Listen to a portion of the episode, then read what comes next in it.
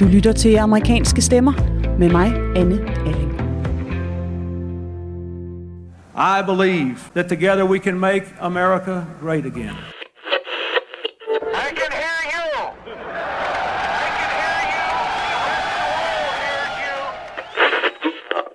To those who are huddled around radios in the forgotten corners of the world, our stories are singular, but our destiny is shared. Sorry to keep you waiting. Complicated business. Complicated. I'm running because Trump is the president. And I think our democracy is at stake for real. Velkommen til denne uges amerikanske stemmer, hvor vi i dag skal møde en række kvinder, der kæmper for politisk indflydelse på den amerikanske højrefløj. I sidste uge så vi på kvindebevægelsen på den progressive venstrefløj, men i dag skifter vi altså fokus og hører fra landets konservative kvinder. Sidst i programmet skal vi også et smut til Kalifornien og have en førstehåndsberetning fra de skovbrænde, der lige nu haver delstaten. Mit navn er Anne Alling. Vi starter i en forstad til Houston, Texas, hvor en gruppe kvinder synger om, hvorfor de stemmer på Trump. We're the deplorable choir. We don't care if you're white. We don't care if you're black. We don't care if you're gay. We're all under attack. We don't care if you're rich. We don't care if you're poor.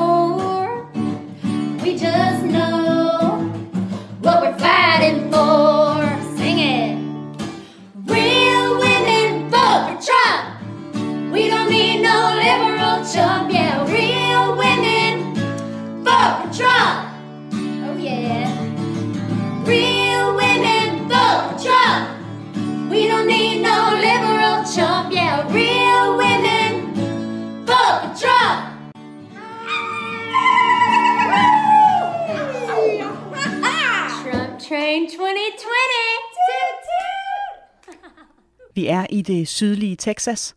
Forsanger CJ's lange bølgede hår kunne have været med i en L'Oreal-reklame. Make-up'en sidder snorlige, og ligesom sine to medsangere kipper hun kægt med den røde Make America Great Again-kasket. Rigtige kvinder stemmer på Trump er Deplorable Choirs gennembrudshit. Siden har de udgivet stribevis af sange i samme boldgade, optrådt på Trump-rallies og været gæster på Fox News.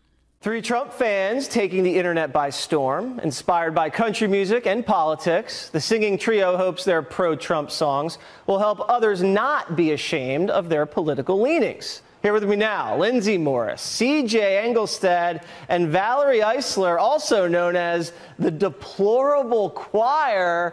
So you guys took the. Med smil på læben synger de tre kvinder om livet som konservativ amerikaner, og ikke mindst kvindelige konservative amerikanere i en tid med Trump.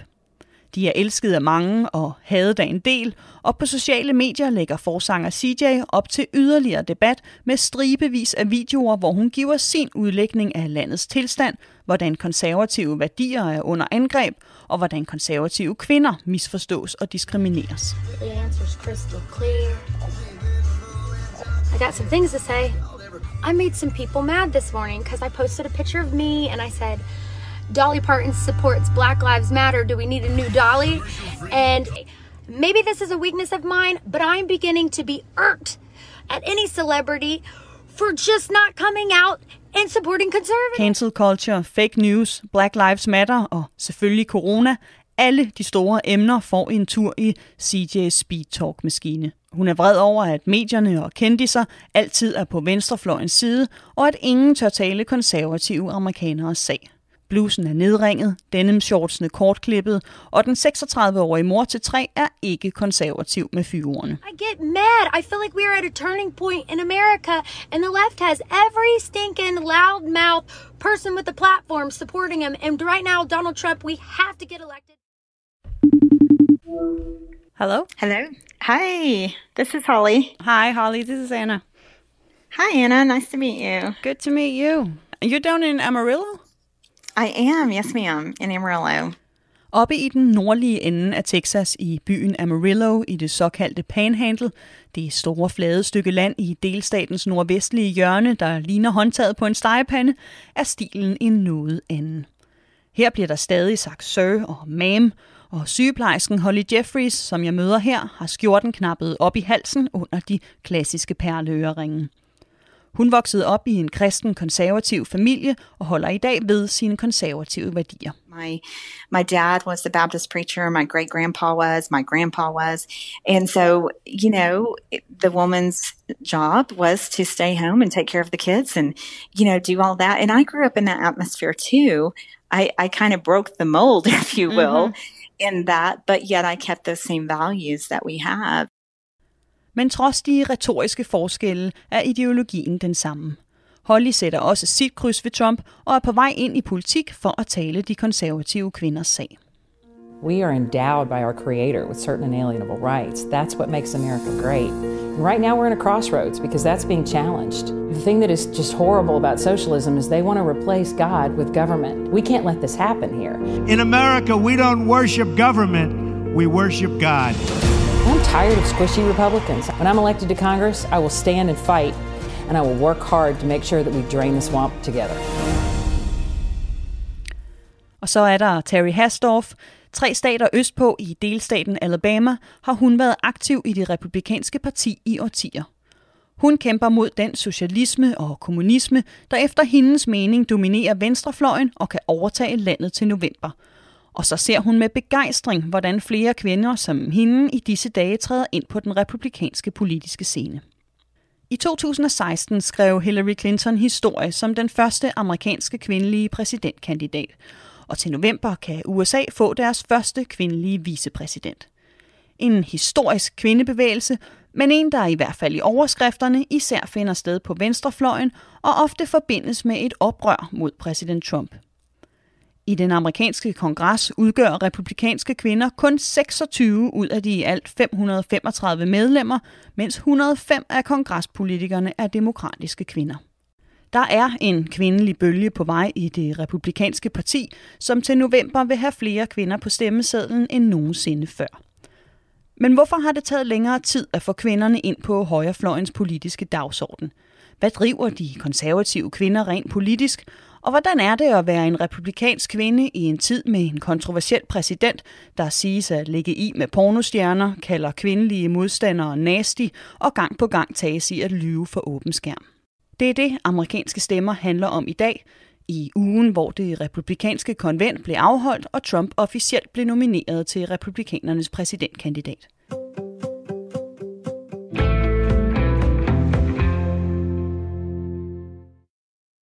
Hi, Anna. It's CJ. How are you? I'm good. I'm good. How are you doing? Oh, good. Oh, hold on one second. Oh, good. I'm just um, I've been running around, but I'm just now walking to my car so no kids can find me. And I'm in. CJ, eller Christine Ingolstad, som hun hedder på dåbsattesten, har søgt tilflugt for husgerninger og børn i sin bil i en forstad lidt uden for storbyen Houston, Texas. Det er hende, der er drivkraften bag Deplorable Choir, skriver alle sangene og synger for på videoerne. One of the frustrations I've always had is I believe like people could think whatever they think, you know, mm-hmm. uh, celebrities, liberals, everybody has the right to say what they want. But then I feel like conservative get silenced. They don't say, they don't speak up. And I think that was a lot of my motivation. Mm-hmm. And so I think part of me doing that too was just um, like saying, hey, hoping more people would see that I was having success. And Hendes motivation kommer af en trang til at give højrefløjen en større stemme. Sætte ord på deres holdninger, og ikke mindst, hvad de er uenige med venstrefløjen i. Og strategien virker. YouTube-videoen Real Women Vote for Trump er blevet set mere end en million gange, og kommentarfeltet gløder. Dog ikke mindst med folk, der ikke kan lide, hvad de hører. Hvis jeg var deres mor, ville jeg være flov, skriver en. Hvem fortæller dem, at Trump ikke engang kan lide kvinder, skriver en anden. CJ og company er radikale i mangens ører, men spørger du CJ, ser hun ikke sig selv som tilhørende den ekstreme højrefløj. I don't, you know, somebody asked me what I thought about the radical right. No, I I would honestly consider myself probably somebody that's more um, libertarian, if anything. Mhm. I very, I just like I said, small government. I want government out of my life.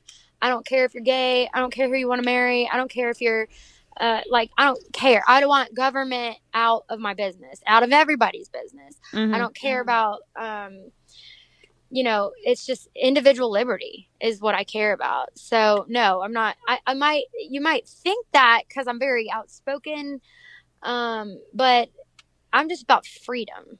I Mhm. think freedom would sum me up. For CJ er det friheden, der tæller.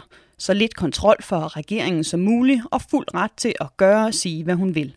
Dertil kommer en række klassiske konservative værdier, som CJ sætter pris på og ikke ser venstrefløjen beskytte. makes you conservative compared to a, a loud spoken liberal woman? well, I mean, I think you know the conservative party. I think the the basis of it is small government, lower taxes, nationalism versus globalism, anti-abortion. I believe in the sanctity of life. I, I mean, I would just like the fundamental values uh, that make you know. I guess that the party's been built upon. Og til den cocktail af frihed og konservative værdier er Trump ifølge CJ den helt rigtige leder.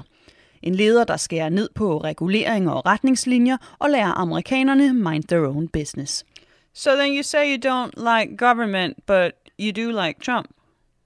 Well, I mean, we have representation, but I believe in like smaller government programs. One of the things Trump said he was going to do was roll back uh, for every one regulation he got rid of, he was going to get rid of two. And it ended up being for every one regulation he got rid of, it was more like six. I mean, Men så er der Trump som person. Skandalerne, måden han taler om kvinder på, der får mange amerikanske kvinder til at tage skarp afstand. Men her har CJ en anden opfattelse af præsidentens rolle. For hende er han ikke til for at være et etisk forbillede. For hende handler det om at get things done, forført noget politik igennem, der taler til hendes republikanske værdier, og det er Trump god til, mener hun. Promises made, promises kept, løfter givet, løfter holdt, som der i denne uge igen og igen er blevet gentaget på republikanernes konvent. Then I talked to like women who said at, at least they they do have conservative values and they would agree with a lot of the values that you have, but that they feel like that is not represented in Trump. Like they talk about the Access Hollywood tape, for instance, his Stormy Daniels situation, his way of talking about women, and then they feel like this is not a man to represent them as women. What do you think about that? Well, you know, I've heard a lot of people use like these kind of analogies. Like, I might have my toilet overflowing at my house, and I might not like the plumber that came over to fix my plumber, I mean, my toilet, but he knew how to fix my toilet. So, you know, Trump might not. I mean, he's might not be like this. He's not a preacher. I didn't. I'm not going to go to his church. like, mm-hmm. I'm not gonna. He's not who I want. But I think he's the man to fix our country. So, um, and there's a lot of things I like about Trump. I don't know one single person that don't have bones in their closet, that don't have things they've done in their past that they regret.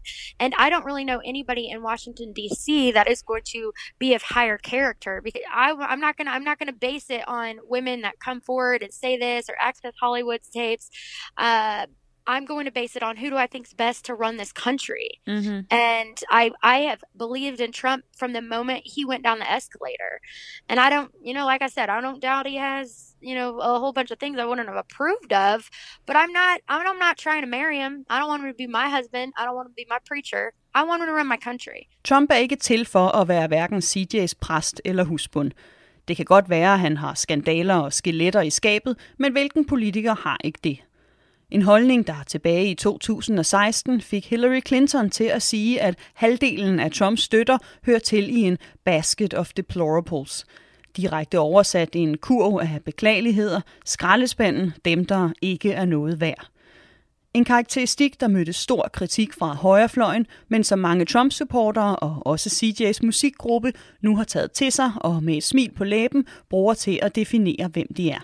When you got lemons, make lemonade, som man so patriotic and we love our country and we love Trump and we love what he's doing and we are so proud of him and we are so sick of hearing the things and the lies the media says about the deplorables. Are y'all consider yourself deplorable here? We are so dang sick of what they say about us so we thought we'd write this song to set the record straight. We put it on there, and these people think we're a parody, but we are not. So do me a favor. At this point in this song, we say raise your hand if you're proud to be damn deplorable. Get your hands up in the air and let's tell them loud and clear, we are not ashamed.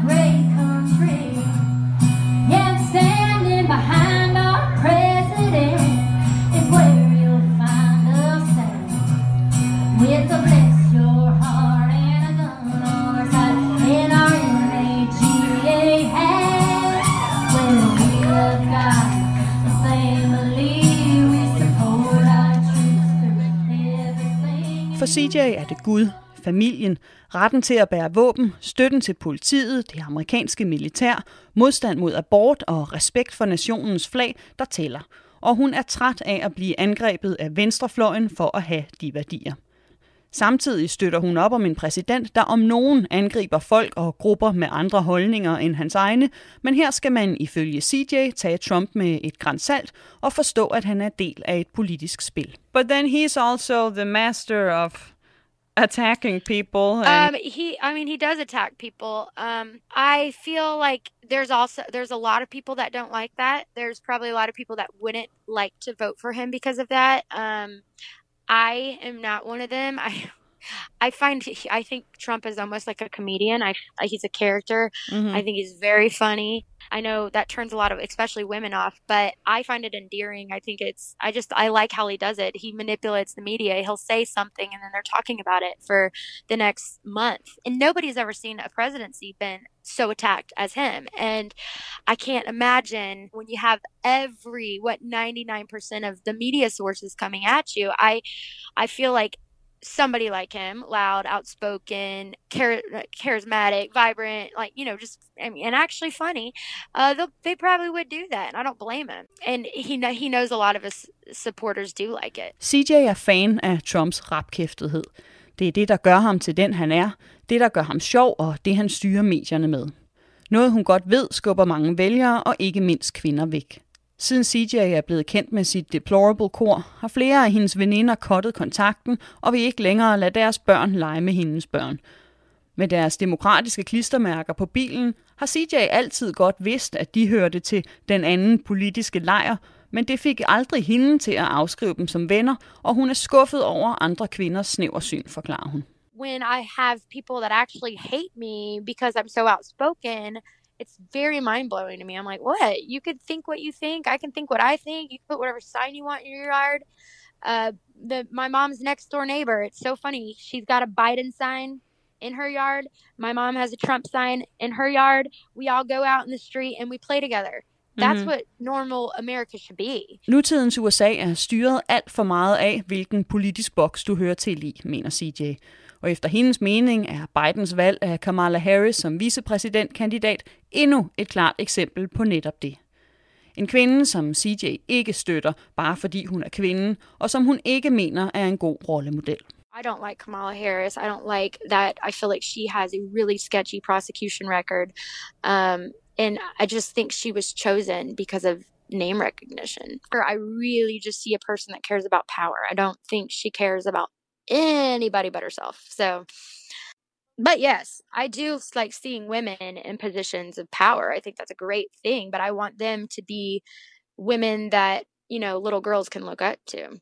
Men med til skuffelsen hører også en skuffelse over ligesindede kvinder. Dem, der deler CJ's holdninger, men ikke taler højt om dem, og hvis stillhed får CJ til at ligne en særling. The Silent Majority, det tavse flertal, kalder Trump sin vælgerskare.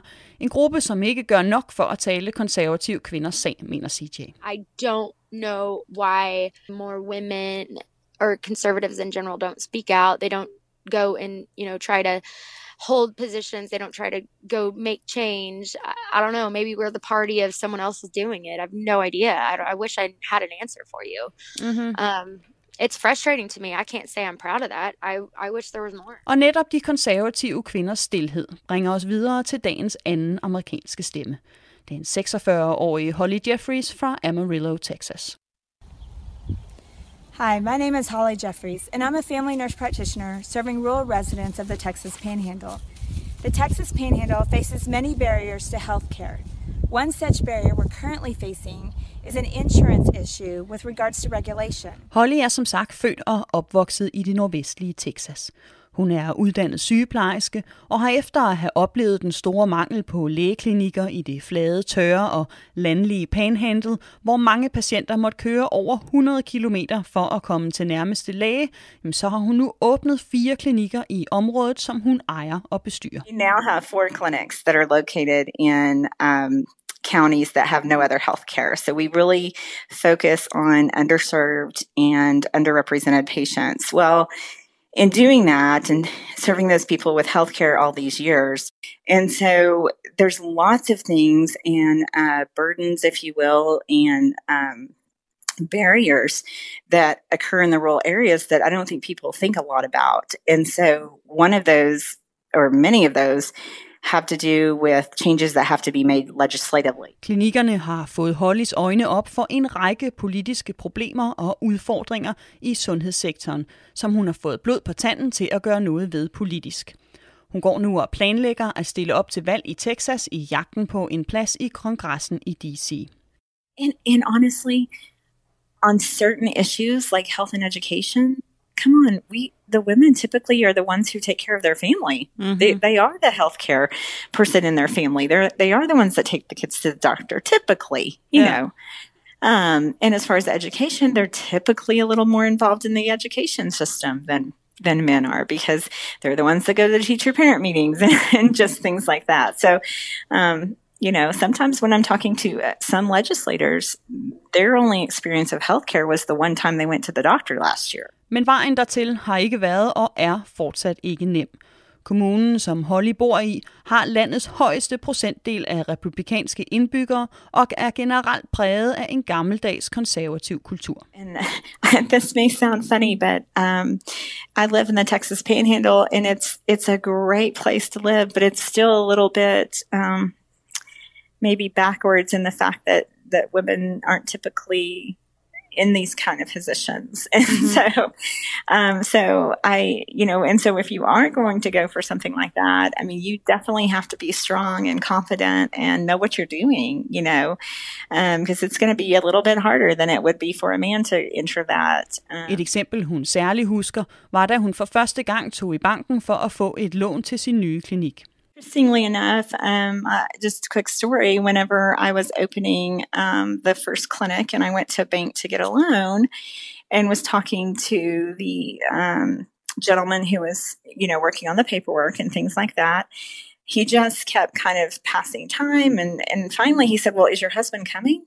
and I said, um, "Well, uh, does he need to come?" And he goes, "Well, I mean, like." Isn't he going to sign this paperwork and stuff? And i and i said well you know sir my husband doesn't have anything to do with this business. I mean he is my husband and i've discussed it with him but this is all in my name. And he said oh oh well um you know and so things like that happen all the time.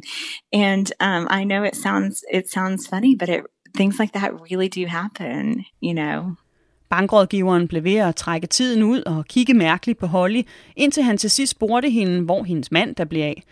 Det er den form for kultur, både hun, men også andre kvinder med politiske ambitioner er oppe imod.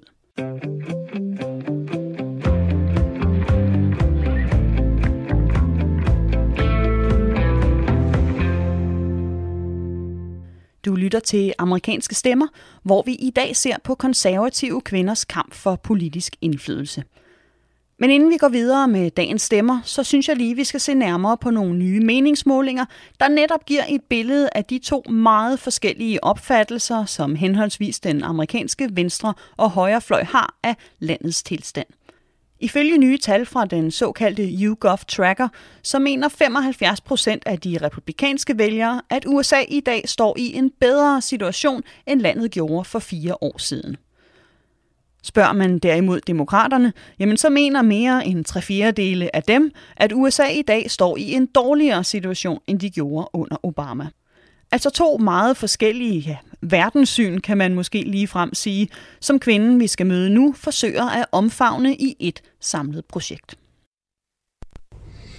Hi, I'm Amy, the founder and executive director of the LBJ Women's Campaign School.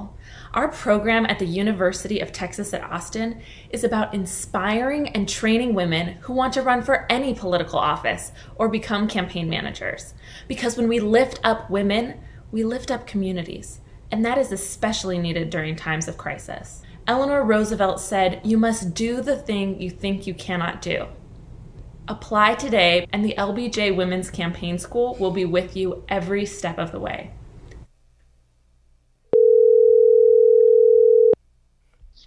Hello, this is Amy. Hi, Amy. This is Anna. Hi, Anna. How are you doing? I'm good. How are you doing? Midt mellem Holly i Amarillo og CJ i Houston, der har Amy Kroll startet en ny uddannelseslinje på University of Texas i hovedstaden Austin. Kvindernes kampagneskole hedder det nye initiativ, netop åbnet her i juni, der skal gøre amerikanske kvinder bedre udrustet til at stille op i politik og føre politiske kampagner som rådgivere og campaign managers. I first had the idea for the campaign school was in 2018. This was, of course, the year of the woman. So record numbers of women were running for office, were marching and protesting and calling elected officials and voting in record numbers. And uh, this was there was so much energy around women in politics, and I saw this energy and I saw the progress that women made, but I also saw that it wasn't enough, that we're 51% of the population, but we're only about a quarter of elected officials. And so I had this idea what if at the LBJ School of Public Affairs, where I was a current graduate student, what if at this school, we founded a program that would train women who wanted to run for elected office or become campaign managers. Inspireret af midtvejsvalgets rekordår for kvinder og oprørt over, at kvinderne stadig udgør under en fjerdedel af det samlede antal folkevalgte politikere, så fik Amy ideen til skolen for to år siden. Men hendes politiske engagement stammer helt tilbage fra hendes tidlige barndom. Actually, the very first memory that I have of understanding that there was an imbalance between the genders in politics, which was my parents took me and my brother on a tour of the White House when I was six years old. And I'm walking through the White House, and we get to the end of the tour. We go to a gift shop, and my parents bought me two books one book on the presidents and one book on the first ladies. And I remember being so upset that one book was full of boys and one book was full of girls. And I knew at that very young age that this was wrong, that there was an imbalance, that there was an unfair system. Med barndomsminderne på nethinden om et uretfærdigt system, hvor mænd har magten og kvinderne står i baggrunden som præsidenternes koner, så gik Amy til Texas Universitys rektor med en 18-siders businessplan i hånden og fik overbevist ledelsen om at starte en ny uddannelseslinje. Med i businessplanen var et fokus på, at uddannelsen skulle være tværpolitisk og åben for kvinder fra alle politiske lejre. Yeah, and tell me about that bipartisan part because you come with uh, a left, a democratic background. Like what? Mhm. What was the importance of the bipartisan part for you? This is something that I think is really important because when you are a politician, when you are on the campaign trail, you will be talking to people who might disagree with you. You who will be talking to people who have different ideas than you Mhm. about what the future of the country should look like. And so I thought, why not start that during the training, where even during the training process, you are hearing from people who may have different points of view from yourself. And then ultimately, when you become an elected official, you are there to represent all of the people in your district, even those people who don't ag- agree with you. I jagt på så tværpolitisk en klasse som muligt, er Amy gået både til venstre- og højrefløjen for at rekruttere elever til sin nye uddannelse. Men hun har undervejs også måtte indse, at det er sværere at finde og få konservative kvinder til at melde sig, end det har været at få mere venstreorienterede kvinder med på holdet. En problematik, der ifølge Amy skyldes en række sociale barriere, som hun som stifter af uddannelsen dog træder noget varsom for at italesætte. Many of those barriers that we see out in society. Mm-hmm. What what barriers could that be, for instance? Um, yeah, I mean, there there are many. So so a few I've already mentioned. One is that women are less likely to be recruited to run for office. Women are less likely to view themselves as qualified. Um, societal bias has an impact mm-hmm. on women. Sexism has an impact on women running for office. Um, the portrayal of women in the media. En af de konservative kvinder, som har meldt sig til LBJ's første hold, er Holly for Amarillo. Hun kender udmærket til de sociale barriere, som Amy taler om, men har også mødt en barriere internt mellem kvinderne i sin studiegruppe, hvor hun er den eneste konservative kvinde. Holly fører en mere stille og tilbageholden politisk stil, som hun føler ofte bliver overdøvet af den kvindelige venstrefløj, der i disse dage er mere højlydt gennem for eksempel den årlige Women's March og ofte får den største medieopmærksomhed. Og det også selvom Holly bygger sit politiske projekt på et på venstrefløjen højt prioriteret emne, nemlig healthcare. I don't want to be perceived as like a loudmouth or obnoxious or anything like that. Not that they are. I'm just saying I just don't want that perception. But I've learned in in what little po- politics I've been involved in that you can be very reserved and you can be very um, respectful and just voice your opinion. You know when it's time to voice your opinion, um, in in a respectful way. You don't have to be. You know, I don't have to make some big to do thing. I can do it. And you won't get notices often, probably. Mm-hmm. But um, at the same time, the the people I associate with, as far as my representatives, I, I, I think if you asked any of them right now, they would say, "Oh my goodness, we totally respect her," mm-hmm. um, and and I've helped them in different bills and things like that, and and and I think they repre- appreciate the professionalism that I bring. Når det kommer til sygesikring og sundhedspleje, så støtter Holly nemlig ikke Obamacare, og slet ikke mere progressive idéer som Bernie Sanders Medicaid for All. Holly mener derimod, at Trump har den bedste løsning ved at lade det frie marked styre og give plads til så meget konkurrence og så mange valgmuligheder som muligt. Where do you see where do you see Trump on on healthcare and and education? I think he's. I I've actually met a couple of his, uh, one of his healthcare advisors, and was actually extremely impressed. Um, the piece of of choice and giving people more options to drive the economy. Mm-hmm. You know, I, I, he definitely gets that, and and I I do believe that that helps. Mm-hmm. Anytime you restrict the market, your prices are going to go up. So when you open that market and create a competition, um, it, it just helps prices, and then people can afford to have healthcare. Holly er i det hele taget glad for Trump som præsident, og håber, at han vinder fire år mere til november. Også selvom hun, til trods for ikke at lytte til tabloidpressen, som hun siger, godt hører om hans skandaler. Yeah, so of course I, I don't I don't respect any of that stuff, but I also am not a big uh, you know, I work all day long, so I'm not a big tabloid person mm-hmm. at all. Um, I, so I don't get caught up in that. And um, as far as like, you know, judge not lest ye be judged, you know, I believe in that. and so, you know, if if if he's doing the job that we're paying him to do, mm-hmm. um, and he's you know keeping our country running, I, I I don't agree with any any I don't even know what to call that. Um, I don't agree with that type of behavior, mm-hmm. but who knows if it's even true or not? Like, I don't know, you mm-hmm. know? I'm tired. I'm tired of corruption. I'm tired of Alabama being known for things that do not represent the people of faith who are part of this incredible state. We are rich in a natural resource here and that's our faith based community. And yet we keep electing leaders who are Christian leaders in name only. And I think it's time for us to change that. We need leaders who have integrity and leaders who represent the values and the faith and the good, hardworking people that make up this district. That's something that I will fight to hold dear and I will not compromise on no matter what.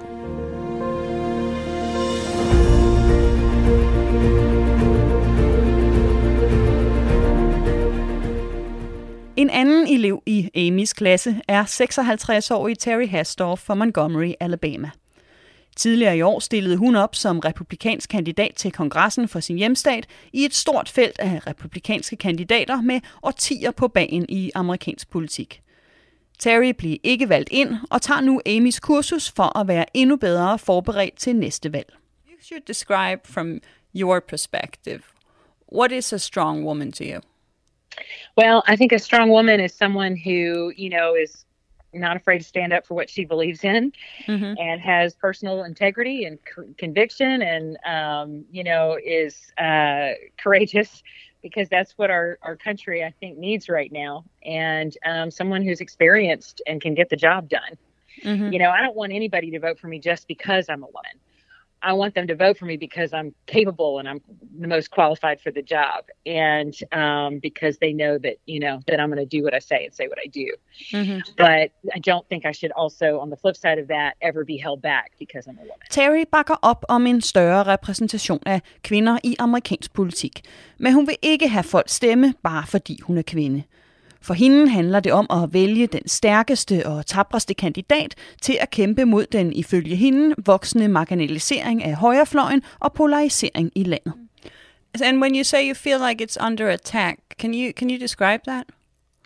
Well, I think that there are uh, a lot of people right now that feel like they're being more and more marginalized if they are conservative, and we're getting more and more polarized, and um, that's hurting the whole country. Og marginaliseringen, som Terry taler om, kommer ifølge hende fra voksende socialistiske og kommunistiske tendenser på venstrefløjen, som der må og skal kæmpes imod. there's kind of a push um, by a lot of the things that are being pushed by the left. I mean, when you look at the core values of communism and socialism, it's it's um, not in line with what um, this country was founded on. It's not in line with what um, most of the people that um, I would represent if I were elected from Alabama believe. Um, so yeah, I think that's Mhm. that's what I feel like is under attack right now with this push to the far far left. So you feel like America or the left America is going in a socialist communist direction? Um, I think it could go that way if we don't push back hard right now. Mm-hmm. I think there is there is definitely a reason to be very concerned. Bekymringen for socialistiske bevægelser og i talesættelsen af venstrefløjen som kommunister er bestemt ikke noget nyt i hverken republikanske valgkampagner eller amerikansk politik generelt. Og også i denne uge blev faren for en socialistisk magtovertagelse, hvis ikke Trump vinder valget til november, gang på gang understreget af talerne på republikanernes konvent. Blandt andet af en af hovedtalerne, tidligere ambassadør til FN, og en kvinde, som mange taler om, kan blive republikanernes bud på deres første kvindelige præsidentkandidat, tidligere guvernør i South Carolina, Nikki Haley.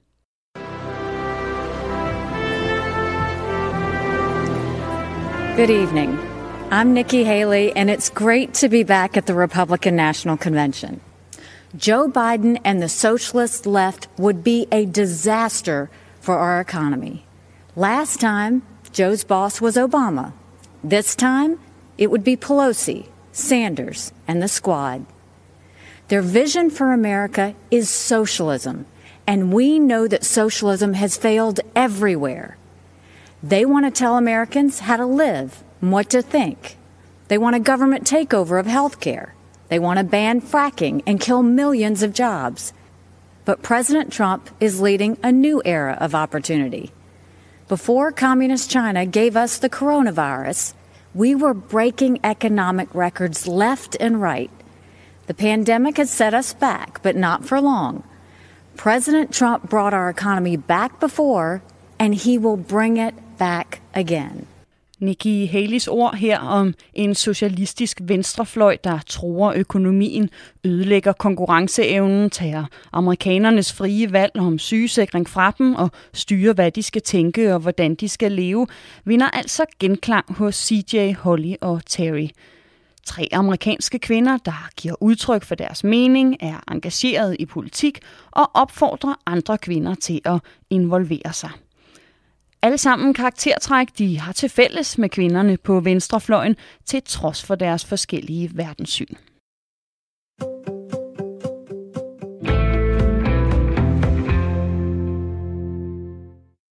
Det var ordene fra dagens amerikanske stemmer.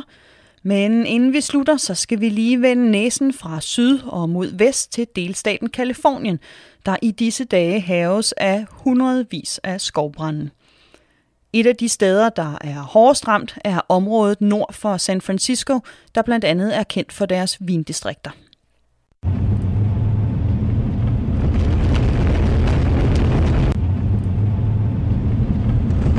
Nej, Anne, jeg kører bil, så må det nok bedre, at jeg ikke øh, tekster.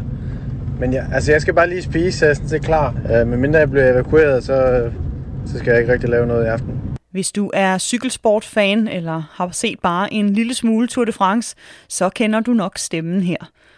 Brian Nygaard er tidligere pressechef for en række store cykelhold, og nu cykelsportkommentator, skribent og forfatter der er ikke en flad kilometer på den etape, som du kan se. Det går op, øh, enten op eller ned, og så slutter det op igen, og de er... Øh, som For et års tid siden skiftede Brian Rode fra sit cykelliv i Italien til et liv som vinbonde i Kalifornien, vest for det kendte Napa Valley. Et område, der nu er omringet af brænde. Jeg har fulgt Brian den seneste tid, mens brændene er rykket tættere og tættere på, og sådan her lød det i weekenden, da Brian pludselig kunne se asken falde ude foran sit vindue. Hvad foregår der dog? det brænder, for at sige det, for at sige det som det er. Altså, da jeg kom tilbage fra hente mad, der, altså, der, der lander simpelthen aske nu. Ja. Det ser så sindssygt, altså lyset nu, det er så vanvittigt, fordi at, altså solen er jo, ja, solen går ned om tre kvarter, men altså de der, altså lyset igennem de der røgskyer, altså sollyset, det ser, ja, altså jeg er vant til at se på det her landskab, det ser så vanvittigt ud nu. Ja. At der er sådan et, underligt gulligt skær over det hele. Kan man lugte røgen egentlig? Er du sindssyg? I den grad. Altså, der, øh, der falder aske på min terrasse også. Og det, og det synes jeg er sådan, det, det, det, det er det bekymrende, fordi altså, det er jo sådan noget amber ashes, og, og mange af dem kan godt have, have gløder i sig. Ja. Øhm, øhm, og man kan sådan, altså nu de jo anbefaler også, at man ikke er udenfor, medmindre man har sådan en, de der masker der på. Så jeg ved sgu ikke, jeg har, jeg, jeg har overvejet måske at, at ringe til vores uh, range manager og snakke med ham om at tænde for vores uh, irrigation en gang til. Altså vi, vi vander jo ja, i gennemsnit to gange om dagen i øjeblikket, ikke? Uh, medmindre vi, vi høster på en specifik plot, altså, men jeg tror, det kunne være en god idé lige at få lidt mere vand ud i. Brian er, kan jeg lige indskyde her, midt i årets vinhøst. Tonsvis af druer, der skal plukkes, presses og alt, hvad der dertil hører. Det er da gået vildt stærkt, er det ikke det? Jo, det er det, men det, altså, fire season i uh, Kalifornien, eller den her del af Kalifornien i hvert fald, er jo ofte senere, fordi at det er, øhm, det er når vinden tager til, altså de der Santa Ana-vinden begynder at blæse om efteråret, og der, der tænker jeg så alt andet lige også endnu mere tørre, hvis de kan blive det, end de er nu. Ja. Uh, så, så derfor så, så tror jeg, det er kommet lidt bag på, øh, på mange. Altså det er, det er to separate ting egentlig. Den ene brand, der er i Napa, altså, som er øst for mig, mm-hmm. øh, kom på grund af et lynnedslag, så, så vidt som de øh, øh, i hvert fald øh, kan regne, regne sig frem til. Og den anden brand er, er, er sådan en brand, som der nu engang er engang mellem. Ikke? Den er så vokset rimelig hæftigt op, og det er også derfor, de her evakuerings, øh, evacuation warnings og, og så videre, de er, altså de startet nu, ikke? De startede sådan set i går. Jeg kunne forestille mig, at det flytter sig, sådan så jeg også skal til at tænke på at komme afsted. Ja. For det brænder øh, ret hæftigt lige nu. Men så skal man jo lige pludselig, fordi man er i den her corona-kontekst, også tænke på, at man jo ikke bare kan komme hvor som helst og banke på døren og sige, hey, jeg, jeg bliver lige indtil de er færdige med at slå branden her. Fordi at du, altså, du kan jo ikke bare være ind i andre folks hjem i øjeblikket. Du kan ikke bare regne med, at, at dørene er åbne, fordi folk er, er nødstede. Mm. Så, så det er, altså det, det er virkelig uheldigt sammenfald i øjeblikket. Altså, da, da der var brand her sidste gang, og folk, øh, også altså befolkningstætte byer som Santa Rosa, som er den næste store by, øh, hvor jeg bor, altså de, de blev jo ligesom samlet og kendet ind i, øh, i idrætshaller og skoler og, og så videre, hvor de så lå i bunkbeds ved siden af hinanden. Og det kan du ikke gøre nu. Mm-hmm. Hvis det sker, øh, hvis der er en af de store byer øh, her, der lige pludselig får et problem med de her ting, så får du kæmpe udbrud igen. Fordi du, ikke, du kan ikke lave social distancing, hvis du lige pludselig skal gennem 500 mennesker ind for at, at, at huse dem, så de kan overnatte, hvis deres hjem er brændt ned. Ja. Så man skal ligesom tænke på de der evakueringsmuligheder, ikke bare, hvordan kommer jeg afsted hurtigst muligt, men hvor tager jeg hen? Hvad råder myndighederne folk til at gøre? Altså noget, jeg lagde mærke til også, da jeg var her ved den forrige sådan store brand, det er, at, at man hele tiden skal have det her, du skal have det her alertness, du skal hele tiden have din flaske pakke, du skal hele tiden sørge for at have benzin på din, på din bil. Nu ved jeg ikke, om du kan høre det her. Mm-hmm. Det er faktisk en, en, en det er sådan en Nixel uh, evacuation warning, prepare to leave. Så den skal jeg så ligesom åbne nu, for at se, hvad, om det dækker mit område. Og det er selvom din telefon er på lydløs, det gjorde jeg, fordi jeg skulle snakke med dig, så går den her altså igennem. Ja. Øh, nu, nu ved jeg ikke, om det dækker. Altså. Jeg, jeg tror ikke, at det dækker det her. Det, er, det opdateres hele tiden, men så får du sådan en...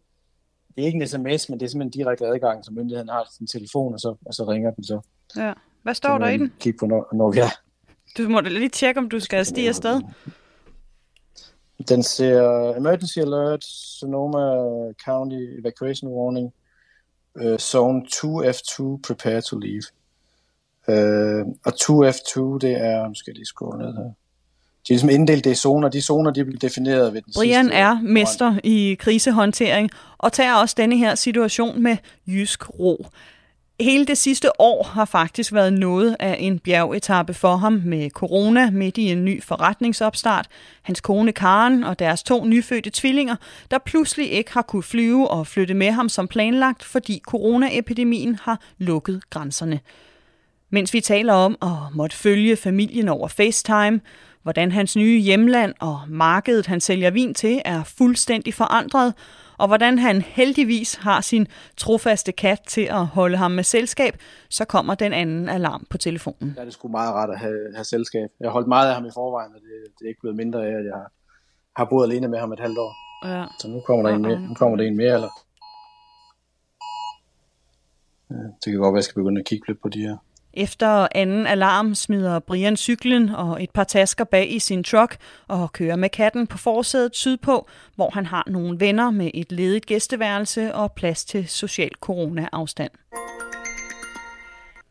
Er du kommet afsted?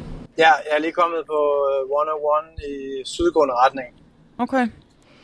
Jeg tror, det var godt, jeg kom afsted. Altså, mens vi snakkede, der kom den der... øh, Den første warning for den ene halvdel af byen, og så kom der en warning for den ja, for hele byen, som du kan se. Men jeg kan bare altså jeg kan se nu, fordi vinden er meget ufordelagtig i forhold til Healdsburg, så det, øh, det bevæger sig, altså det ligger som en kæmpe, meget, meget mørk sådan sky, der, der vælter ind over byen lige nu.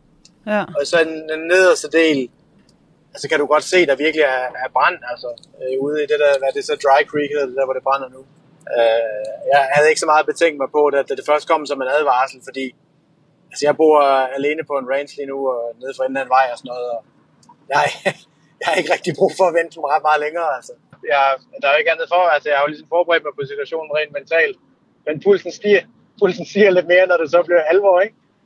Øhm, så øh, ja, jeg smed bare lige lidt ekstra ting i bilen. Det er underligt, fordi man, ja, man kan godt have de der tanker, hvad nu hvis det ikke er der, når jeg kommer tilbage? Men det er ligesom den der, husk da jeg var barn, så var det de der konkurrence, med at man kunne tømme en butik på et halvt minut. det, det gjorde jeg bare med min egen ting. Brian bliver nede sydpå natten over og tager så tilbage tidlig næste morgen for at fortsætte høsten, inden han igen tager ned til vennerne og bliver i nogle dage. Da jeg klippede udsendelsen her færdig i torsdag, var Brian tilbage på vinrangen og kunne stadig se røgen fra sit vindue, hvor han nu i øvrigt sidder og dækker Tour de France. Ifølge seneste opdateringer fra Kaliforniens guvernør, så brænder der lige nu 17 store brænde ud over de hundredvis af små brænde rundt i delstaten, inklusiv dem i nærheden af Brian, dækkende et samlet areal på en halv million hektar. Jeg tænker, at vi tjekker ind med Brian igen i næste uge. Og i mellemtiden tilbage nede hos CJ i det sydlige Texas og ind i delstaten Louisiana, der gik orkanen Laura natten til torsdag i land med mere end 220 km i timen.